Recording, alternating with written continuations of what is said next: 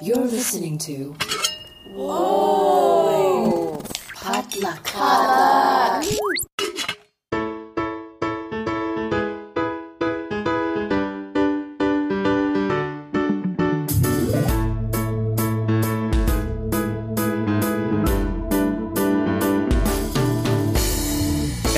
You're listening to Books and Boba, a book club and podcast featuring books by Asian and Asian American authors. My name is Marvin Yueh, And I'm Reera Yoo. and we are here for our June 2023 mid-month book news check-in, where we go over the latest Asian American book and publishing news. Um, Reera, how have you been? It is summer has come to LA. I feel like it's been it's been kind of hot lately. I mean, it's been pretty gloomy lately. June gloom, you know, and we finally have sun again. Yeah, the summer solstice was yesterday as of recording. Today is um, the Chinese Dragon Boat Festival. Um, so it's um, if you are Chinese or if you celebrate, it's the day where we eat the what is colloquially known as Chinese tamales, but it's basically our sticky rice wrapped in like lotus leaves. Um, have a couple in the fridge right now, waiting for for dinner. Ah, interesting. I did not know that that was a thing that people celebrated. Yeah, what's well, it's uh, it's Duanwujie, which technically is kind of like the like the summer festival. Um, it just so happens that it's the holiday where dragon boat races are often held, so which is why we call it the Dragon Boat Festival. Yeah, culture. Ner- Culture. But yeah, as always, we'll start off the, our mid-month check-in with the latest Asian American publishing announcements, um, compiled from Publishers Weekly, Twitter, and wherever else Reera gets her book news from. Um, so yeah, let us get started. Reera, what is our first publishing announcement? Okay, so our first book deal is Ace Books bought North American rights to Fantasy Duology by K.X. Song, the author of An Echo in the City. The first title, The Night Ends with Fire, is inspired by the Chinese folktale about Mulan, a female warrior, as well as the 14th century Chinese historical novel Romance of the Three Kingdoms. According to the publisher, the book is about a brave young woman who goes to extraordinary lengths to rewrite her destiny and escape the forces that would conscript her to a life without agency.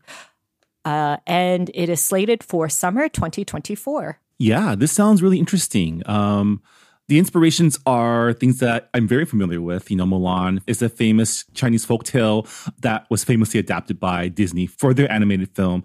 And The Romance of the Three Kingdoms is probably one of the most famous historical Chinese epics. Um, it's been adapted into TV shows, movies, video games. Um, like everyone's really familiar with those characters. So, um, yeah, I'm assuming that this is going to be a story about um, a girl who pretends to be a man and enters into into the world of like feudal Chinese politics and warfare. Yeah, it's not really much for us to go on because we've seen a lot of Mulan and uh, Romance of the Three Kingdoms adaptations over the years. So, um, yeah, I wonder what new thing will be brought to the table with this book. Yeah, and I wonder who they're going to be mapping the Mulan character onto. Um, will she be taking the place of like one of the generals, like Liu Bei or Zhang Fei, or will she be one of the cunning, like political and military strategists, like Cao Cao or Zhuge Liang? Very exciting. Very excited to learn about this. And so, yeah, congrats to KX Song on the book deal. Um, next up, Putnam won North American rights at auction to Hisashi Kashiwai's The Kamogawa Food Detectives. Originally published in Japan, the novel became a bestseller and was also adapted into a television series. Um, it's about a father daughter detective team who also owns a restaurant and recreate dishes from their customers' past, dishes that might just hold the keys to forgotten memories and future happiness. Publication in North America is set for spring 2024. This sounds I don't know, like I feel like in Japanese uh, literature and media, there's always this thing with magical food and magical cafes. And it is a very. Japanese like novel premise, right? It reminds me of things like the uh, Before the Coffee Gets Cold or Tokyo Midnight Diner, where it's like you're, you got your case of the week and it's solved through emotions brought on by food slash magic. It kind of reminds me of you know that scene in Ratatouille where the food critic Yeah. like like flashes back to his childhood memory of eating his favorite dish, and I'm like, what if it's that, but uh, kind of like uh, more serialized? Yeah. Because it sounds like it's serialized. It doesn't sound like it's uh, just like one big case. I mean, it's probably similar to Before the Coffee Gets Cold, where you have like a bunch of like stories that may become interconnected towards the end. Um, kind of similar to, you know, um, if you ever played Ace Attorney games, kind of like that, right? Yeah, yeah. yeah. I mean, it sounds really interesting. And um, I'm kind of interested in seeing the TV series as well. Uh, it sounds like an interesting concept to yeah. translate it into like a live action. Um, but okay, yeah. Our next book deal is Atheneum won in a five house auction Australian storyboard artist Ranran Zhou's graphic novel debut, a middle grade, tentatively titled Momo, and a sequel. Both books star precocious young witch Momo Lim, who lives in a retirement home for magical creatures and yearns to become a detective like her late father. In book one, Momo bites off more than she can chew by trying to solve a poisoning that takes place at a garden party. Publication of the first book is scheduled for 2026. Another detective story, father daughter. Yeah, love that we're getting two of these in our book news. And um, this sounds really cool. Like, which detectives uh, for middle grade? I would read that, and I'm not a middle grade reader. Retirement home for magical creatures. That sounds like a pretty cool place to to live in. Yeah, this sounds really cool, and I'm excited to um, find out what kinds of creatures are living in this retirement home. Okay, next up, Charlesbridge bought world rights to If Lin Can, a picture book biography of NBA star Jeremy Lin by Richard Ho uh, and illustrated by Huỳnh Kim Liên and Phùng Nguyên Quan. Um, the book offers hope and reassurance to young readers who have ever felt less than because of what they look like or what people expect from them, with particular resonance for kids of Asian descent. A spring 2024 publication is planned. Yeah, Linsanity is back in picture book form. That is true. Linsanity cool. is back. Yeah. so it doesn't sound like it's just for sports. It's just any field that Asian American kids would like to pursue in uh, pursue in their dreams. So yeah. Yeah, interesting. Yeah, I mean the story uh, of Jeremy Lin, especially of that Linsanity run and leading up to it, is still I think it's still pretty resonant and still like pretty evocative of the Asian American experience, especially for those of us who are pursuing, you know, career paths that aren't quote unquote traditional. So, you know, it's always cool to, give our kids models that they can base their their dreams off of. Yeah. I mean, it's funny because our next book deal is also about basketball. so, Scholastic's imprint Graphix bought Wish I Was a Baller, a 90s set middle grade graphic memoir by Emmy winning writer producer Amar Shah and illustrated by Eisner winning comic creator Rashad Doucet. The story follows Amar's real life experiences as a teen sports journalist covering the golden era of the NBA and sparking an unlikely friendship with Shaq while navigating high school, first love, and his Indian American identity. Publication is planned for 2025. yeah, see? Sports dreams can take many forms, um, whether you're a baller or a journalist, which are ballers in my mind as well. And I guess there's just something about sports stories and sports related stories that are just universally inspiring, right? Yeah, there's a reason why sports animes do really well. Yeah. All right. Our next deal Bloomsbury acquired This Is How You Fall in Love by Anika Hussain, a debut YA novel about Zara, a rom com obsessed teen on the hunt for her own great love story, who agrees to fake date her best friend Adnan in an effort to cover up his new secret relationship. Publication is slated for February 2024 yeah, so another classic rom com with a fake relationship trope. Um, I'm really curious to see uh, what the twist is for this one, um, specifically Adnan's new secret relationship. Like, I wonder what that is, and obviously, it's something that his parents would not approve of, right? Listen, rom coms and teen movies have taught me that um, you shouldn't try to follow the formula of rom coms and romance novels in order to find relationships and love in your life. It's just there it's fiction for a reason. Maybe don't try to force it.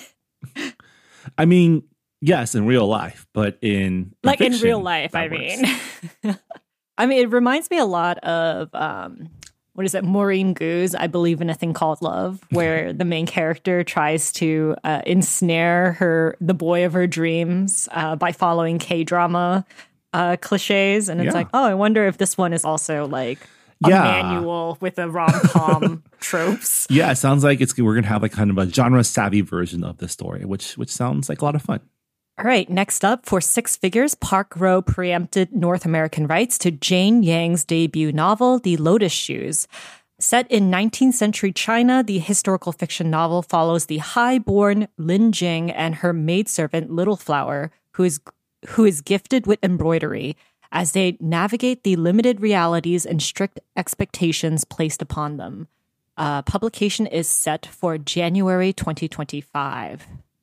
So yeah, this is like a historical fiction taking place in like pre-modern China, focusing on like two young women separated by class.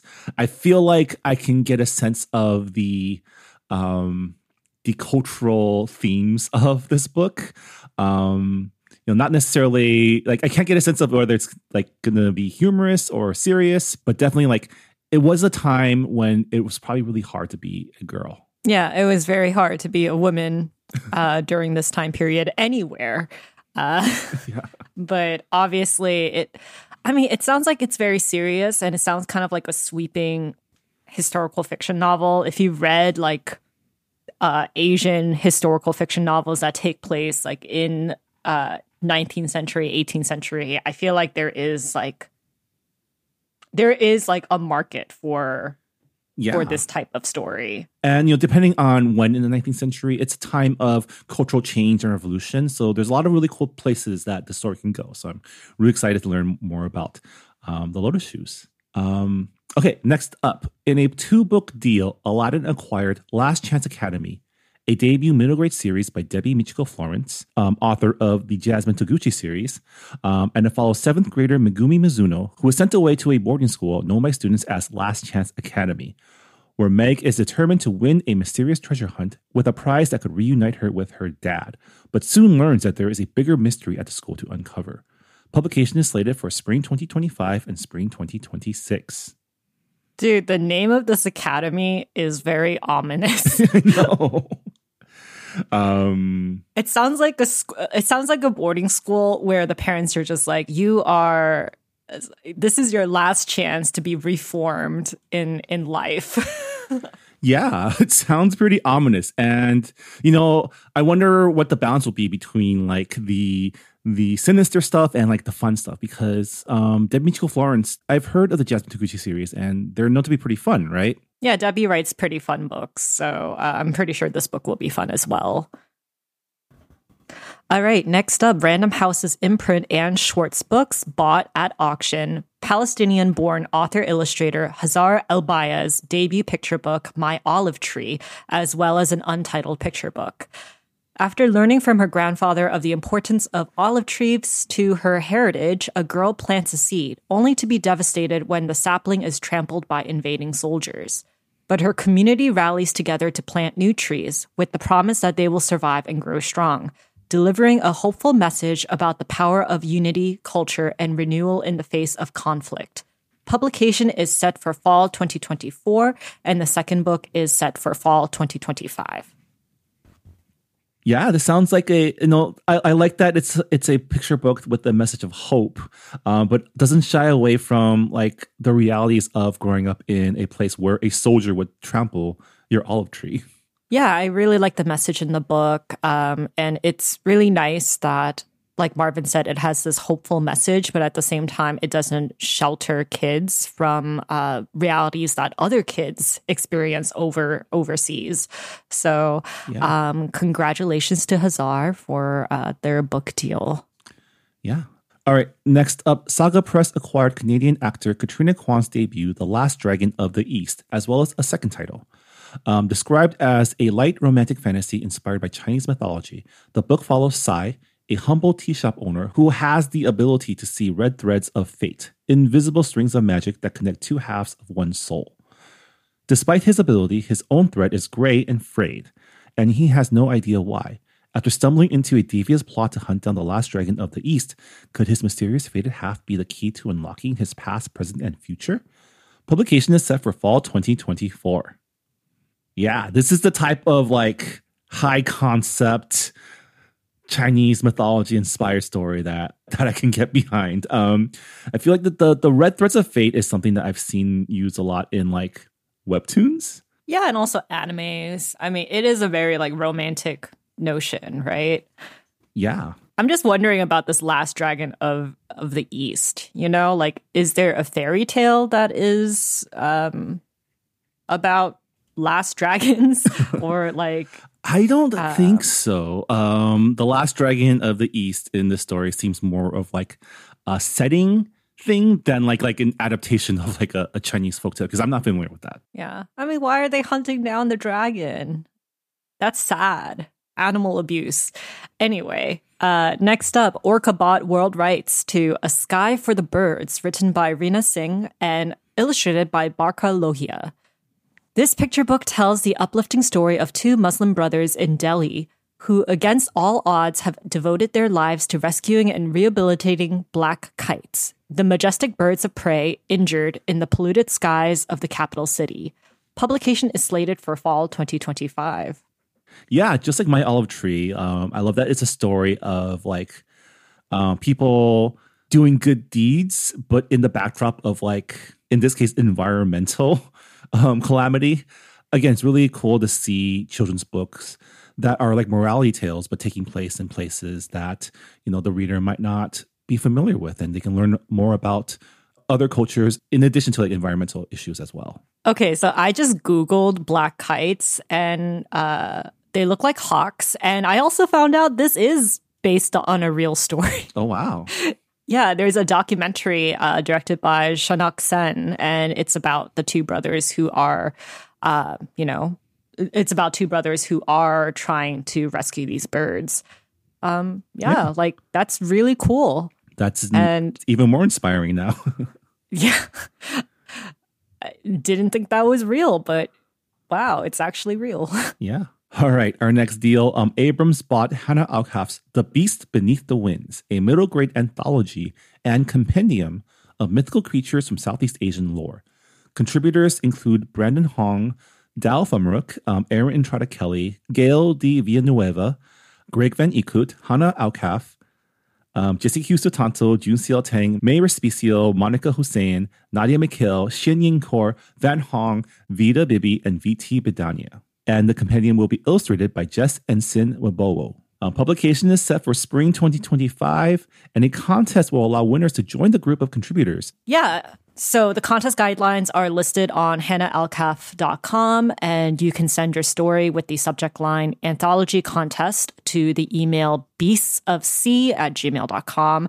And the deadline is August 11th uh, at 11.59 p.m. Eastern Time.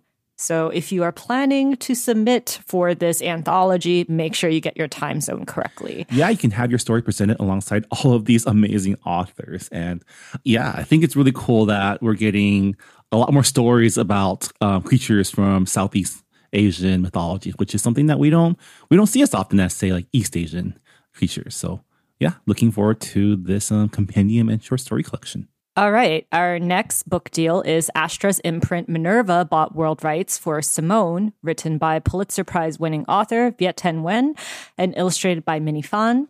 In this picture book, a Vietnamese American girl's life is transformed and her ecological consciousness is awakened after a wildfire forces her and her ma, who shares her own experience of environmental displacement as a child in Vietnam, to evacuate their home. Publication is set for spring 2024. Viet Thanh Nguyen, the author of The Sympathizer and uh, The Refugees collection. So it is a picture book. So nice to see him uh, dip his toes into children's literature. Yeah, much like the other picture books that we mentioned, it is a story that can teach our kids about ecological issues while also exposing them to uh, cultures outside of their own. Which, you know, I love that this is a trend now. Um, I mean, it has to be a trend because we're living it. It's our life. Uh, we are living in the age of climate change. And it's really nice that we are getting more literature that is teaching kids about the importance of uh, preserving our planet. So, um, yeah, really glad that this is uh, part of a new expanding genre. All right. Next up, Penguin Workshop bought Threads, the debut picture book by embroidery artist Ashley Wong. Sunny and Gemma are best friends, but when Gemma moves away, they learn that it's okay for different friendships to fray or strengthen over time. Publication is scheduled for spring 2026. I feel like this is a very cute story and very important because, uh, you know, like as you grow up, like when you're young, you think that you're going to be friends forever, but um, learning at a young age that, you know, people grow apart and people change and that's okay. I think that is something that uh, kids can benefit benefit from learning early on. Yeah, I mean the cool part about books like this that teaches concepts like it's okay for this to happen or it's okay for things to not be permanent or that environmental change is a thing is it also equips our kids with the language um, to process these emotions when they run up against them and um, i like that books like this teach our kids that even in situations that aren't ideal it's not like the end of the world right? You can there's there are ways to deal with it. There's ways to move forward uh, maintaining friendships that may not be the same as you grow up. So yeah. Yeah i mean this is a concept that even adults struggle with. Yeah Okay, so we have one last book deal to announce. Disney Hyperion bought in a two book deal world rights to Sophia Lee Can Fly, written by Marie Tang and illustrated by Lenny Wen. When Sophia's family finally agrees to take her trapezing, she has one chance to take the leap and prove that the sky's the limit as long as you try. Publication is set for spring 2025. Trapezing? That, that sounds, sounds, frightening. Yeah, I would not. Um, although, if I do have a harness, then maybe I have done like not not trapezing um, per se, but like ropes courses where I had to jump and grab onto a trapeze like handle. Um, I wonder how long it took for the parents to agree. hey, yeah. but you know, you know, you know what they say. There's nothing that better teaches you know courage and um, strength than circus acts like trapezing. That's what they say, right? I don't know if that's what they say, but I do know the saying: "In order to fly, you must leap." so. Uh, I guess it's taking that uh, adage quite literally in this book. Yeah. All right. Yeah, well, that will do it for our book deal announcements for June 2023. Uh, moving on to our news segment. Um, Reera, there seems to have been some tea going on in the publishing world. Um, can you let me know what's going on with the British Museum? Uh, yeah, sure. Let me just say that book tea has been very strong, and there's been a lot of caucasity in, it, it, on book Twitter lately. Um, okay, so the British Museum stole stuff again. I mean, no surprise. Um, and Vancouver based editor and translator Yilin Wang uh, took to Twitter and they said that they did not receive any credit or reimbursement for their translations of poetry by Qiu Jin, a feminist and revolutionary that um, the New York Times has dubbed China's Joan of Arc. Um, and this exhibit, China's Hidden Century, it opened on May 18th. So it's been it's been open for quite a while. And um, on June 19th, Wang tweeted, Hey, British Museum, I am demanding all my translations to be removed from the China's Hidden Century exhibit and all materials pertaining to the exhibit, including the exhibition books, all video, photo, display materials, all signage, all digital and print materials such as brochures and anywhere else where translations have appeared unless the museum makes a proper offer to compensate me and the compensation is given immediately. Now, from what I've heard uh, today, uh, today is June 22nd. The British Museum did uh, release a statement and they said that they're working with Yilin on uh, getting compensation but it was like a very typical, like, oh, we are sorry that, you know, it's like, we are sorry that this happened. I have no idea how this happened. And it's like, it happened because you had people who were too lazy to do citations correctly. okay, so what exactly happened? Like, the British Museum put up this exhibit and they use Yilin Wang's translations without telling them? Yeah, without telling them. Wow. And you know, like uh from from like Twitter, Yilin was saying like how um like translation takes a very long time. Like how like they would spend weeks and like 15 to 20 hours just like making sure that the translations are correct. And the fact that they just lifted the translations without giving any credit is I, don't know. Like I feel like in academia, like citations are such a big issue and it's like one of the first things that you learn as someone who works in research. So it's kind of like appalling to me that they just quote unquote forgot.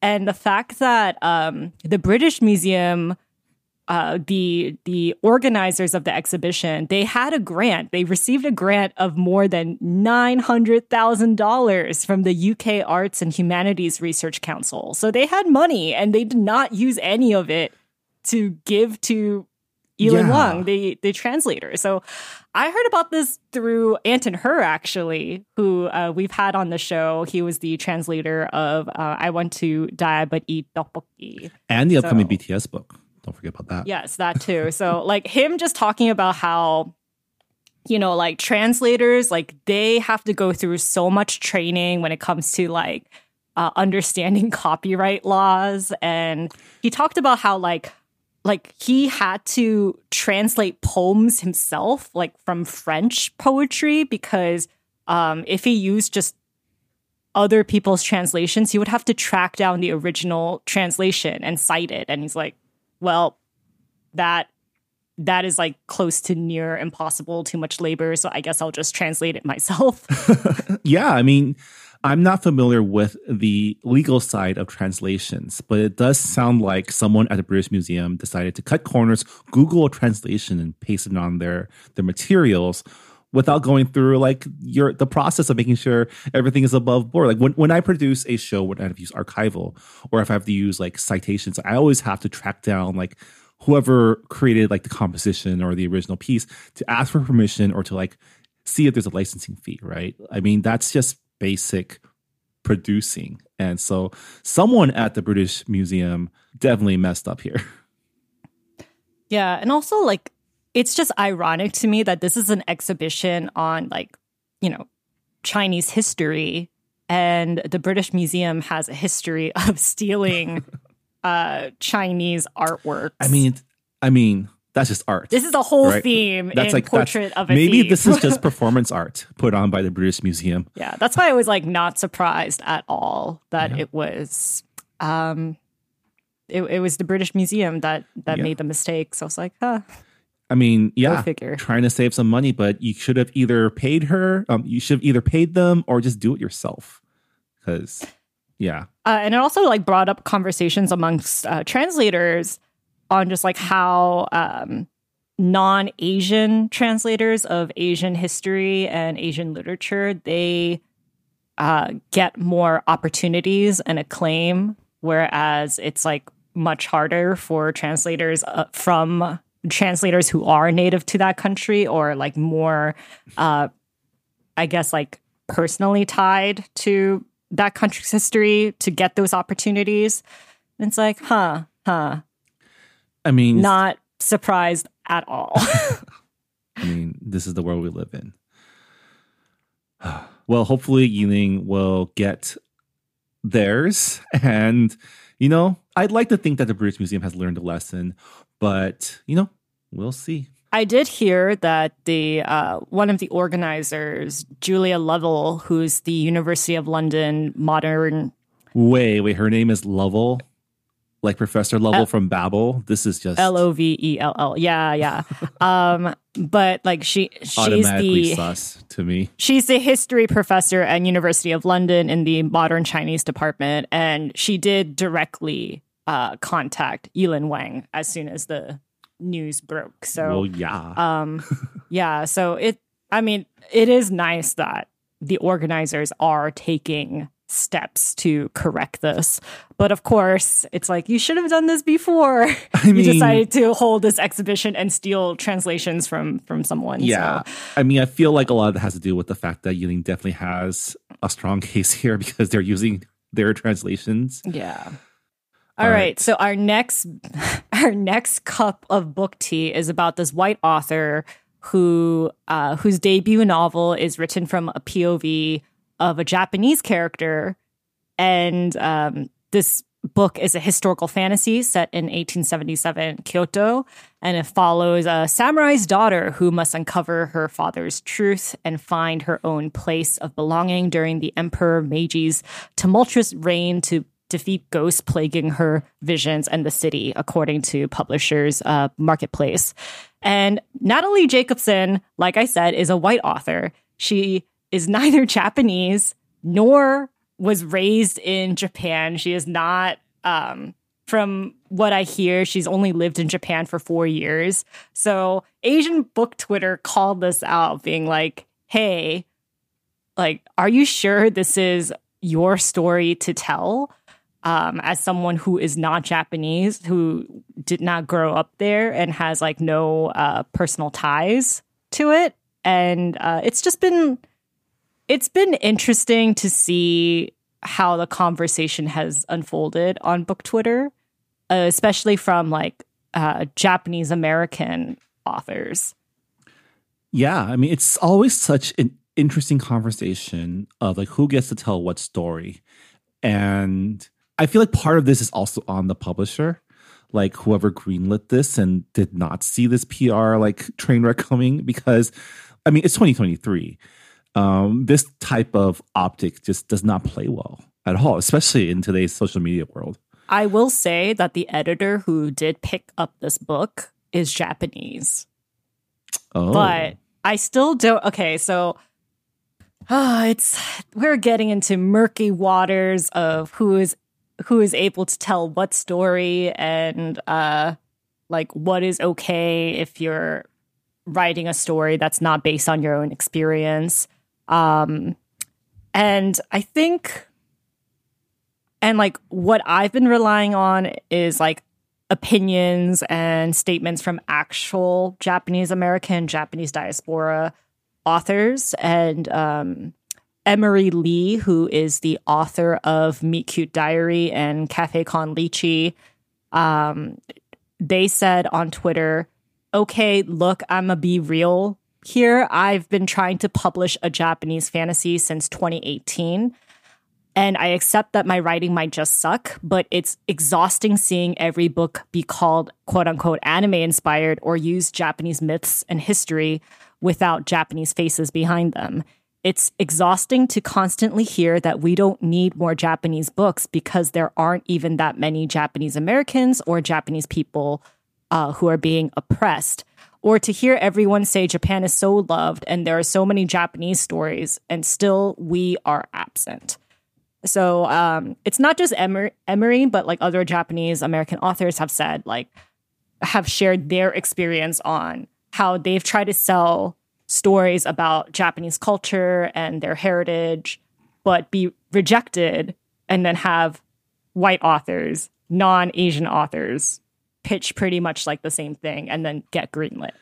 Yeah, I mean, I guess what rubs me the wrong way about this announcement is that I feel like this is the type of story where an own voice author would probably be able to bring more nuance to the whole thing. I mean, it is historical fiction or historical fantasy, but if you're going to do a historical fantasy, why not just go all the way do fantasy and like that way you have more leeway on the nuance.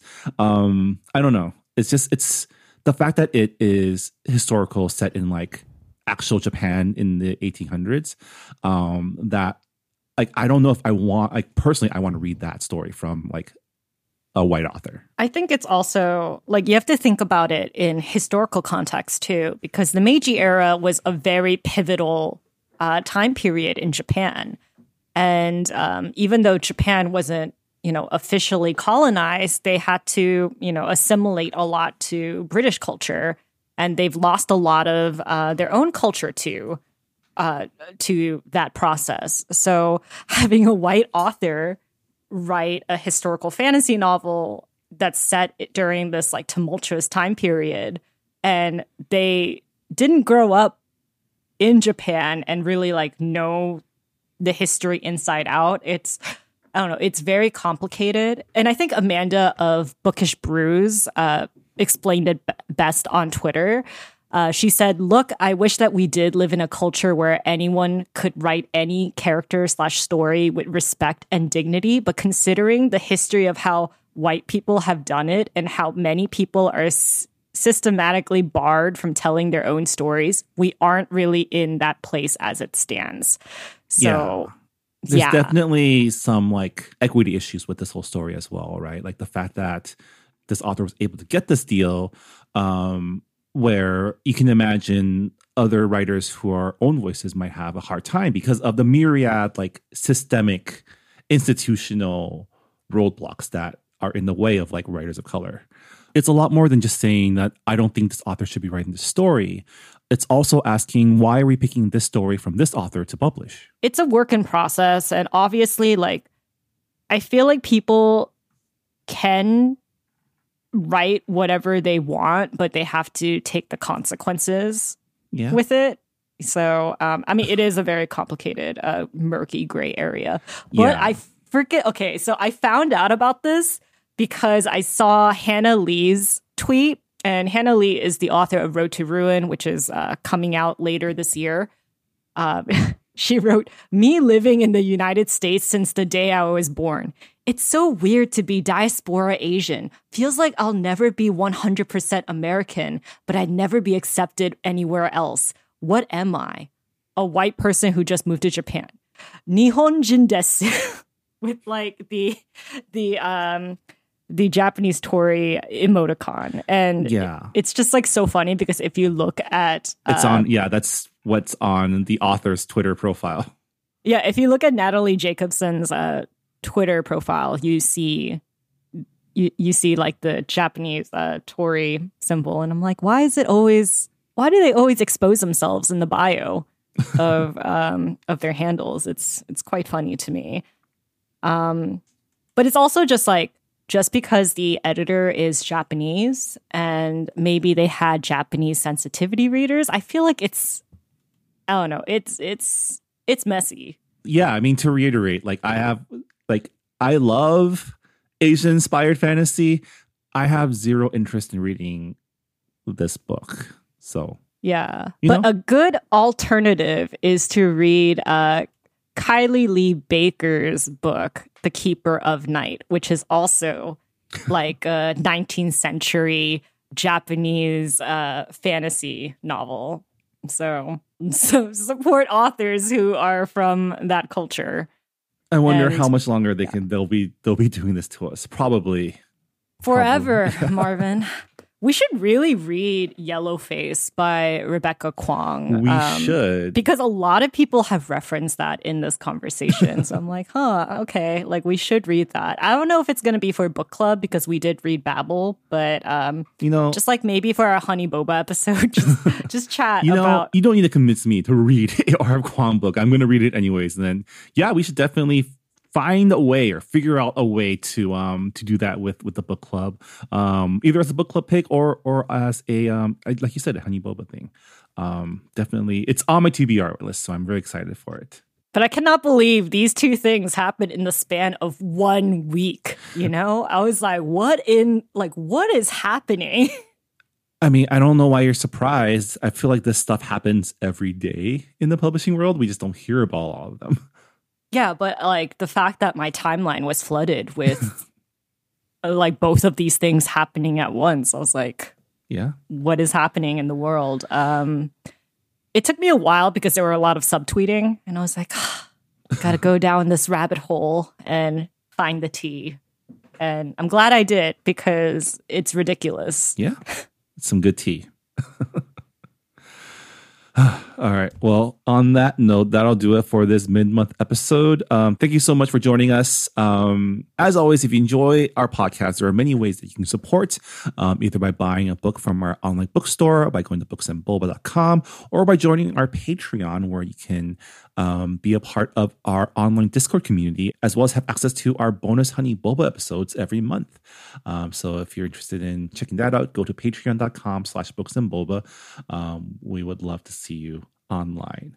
Um, before we go, um, Reera, can you remind us what we are reading for the month of June? We are reading We Have Always Been Here by Lena Nguyen. It is a psychological thriller that takes place in a spaceship where all of the crew members are slowly going insane. so it is um, very alien like, and I'm really excited to talk about this on the show. It's been very long since we've had like a sci fi book. So yeah. Yeah. And if you finish the book and want to share your thoughts, um, as always, you can let us know on Goodreads or on our Discord if you're a Patreon subscriber. Uh, we love to include the thoughts of our book club members in our discussion episodes. Um, but with that, that'll do it for this mid month check in. Thank you so much for listening, and we'll see you all next time. Bye, everybody. Bye. Thanks for listening to Books and Boba. This podcast was hosted by Marvin Yueh and Reera Yoo and edited and produced by Marvin Yueh. Follow the book club on Twitter and Instagram by going to at Books and Boba and engage with us on Goodreads on our Goodreads group. You can also check out past episodes of the podcast by going to booksandboba.com and by subscribing to us on your favorite podcast app. Don't forget you can support Books and Boba and Asian American authors by purchasing books at our bookshop.org account. Check out the link in our show notes and also at booksandboba.com. Books and Boba is a proud member of the Potluck Podcast Collective, a collective of Asian American hosted podcasts featuring unique voices and stories from the Asian diaspora. Learn more about the collective and check out our fellow Potluck shows by visiting the website podcastpotluck.com. Thanks for listening.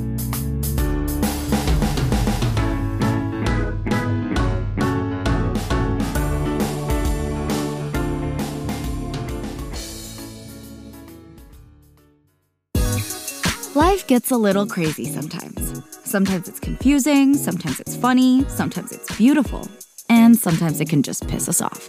Enter First of All podcast. It's a safe space for real conversations about the things that we all struggle with, celebrate, contemplate, and work through in our daily lives. I'm your host, Mindy Chang.